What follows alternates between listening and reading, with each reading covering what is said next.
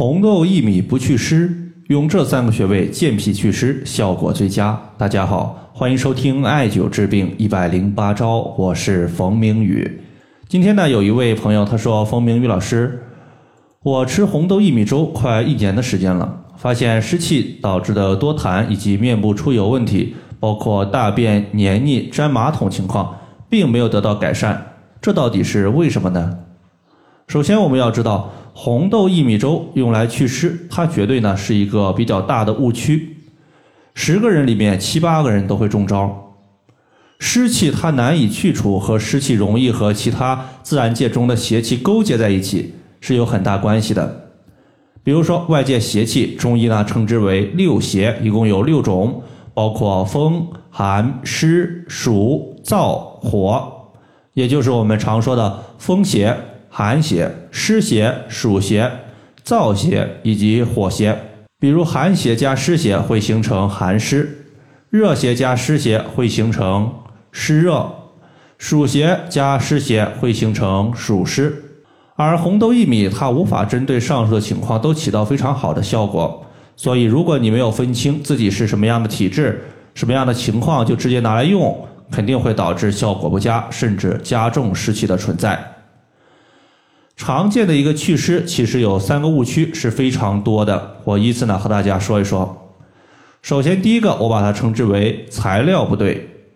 红豆薏米粥其中的红豆，它属于是中医的简称，我们应该把它称之为赤小豆。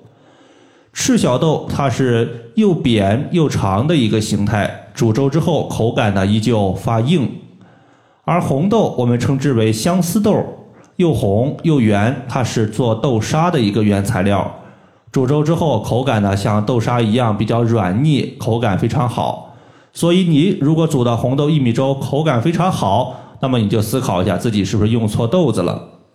同时，薏米它有生熟之分，生薏米性质寒凉，对于寒湿的朋友长期服用会导致脾胃虚弱，加重湿气。湿热的朋友可以考虑用生薏米。而寒湿的朋友尽量选择炒薏米，可以综合一定的寒性。第二种情况，我把它称之为理解不对。在选材正确的前提下，赤小豆它的主要作用是利水消肿。比如说一些心脏病患者和肾病的患者，他们容易出现水肿问题。那么这个时候，我们服用赤小豆就可以清利小便，去除水肿。所以红豆薏米粥。它整体上来讲，它主要是以利水为主，而不是祛湿。因为湿气它有外湿和内湿之分，外湿就是外部的环境湿气，这种湿气可以稍微多吃一些辛辣的食物，比如说辣椒，可以通过出汗把湿气排出体外。而内湿属于是脾胃虚弱，水湿运化乏力，导致水湿停滞在体内形成的。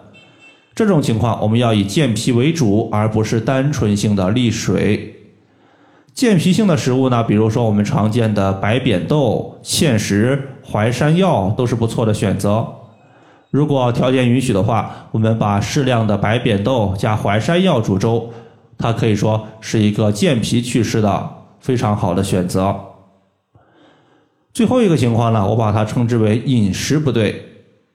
饮食它主要指的就是我们日常的饮食习惯，比如说脾它最害怕寒凉，所以寒凉的食物吃的多了，不利于湿气的外排。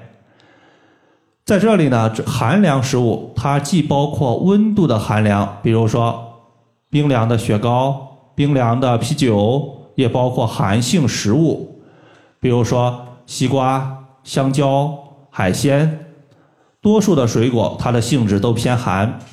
同时呢，甜腻的包括重口味的食物，你像油炸的、油腻的食物，它不容易被脾所运化。此类食物吃的多了，会增加我们大量的脾阳的消耗，使得我们脾胃的运化动力减弱，从而容易形成湿气。所以说，这三个误区，如果你做不好，那么你吃的一个红豆薏米就算是白吃了。那么接下来呢，我分享三个从经络穴位上面来说祛湿效果比较好的穴位，希望大家呢日常生活中可以先按揉两到三分钟，然后再艾灸二十分钟，可以起到不错的祛湿效果。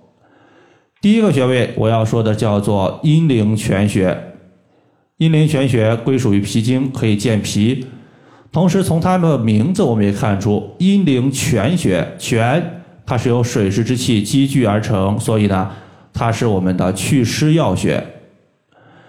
阴陵泉穴它的位置呢，就是位于我们的就是从足内踝它所连接的骨头由下往上推。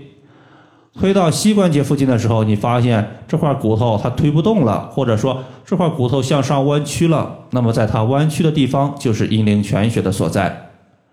第二个穴位叫做丰隆穴，我们也把它称之为化痰第一要穴，归属于胃经。而脾胃互为表里关系，一荣俱荣，一损俱损。一旦湿气积聚久了，会形成痰。比如说睡了一觉，感觉自己嗓子有痰。这个时候就需要用丰隆穴来进行解决，所以说丰隆穴它是解决湿气进一步积聚形成的痰的重要穴位。它是在我们小腿的外侧，也就是外踝尖上八寸，距离胫骨前缘两横指。最后一个穴位呢，叫做三阴交穴。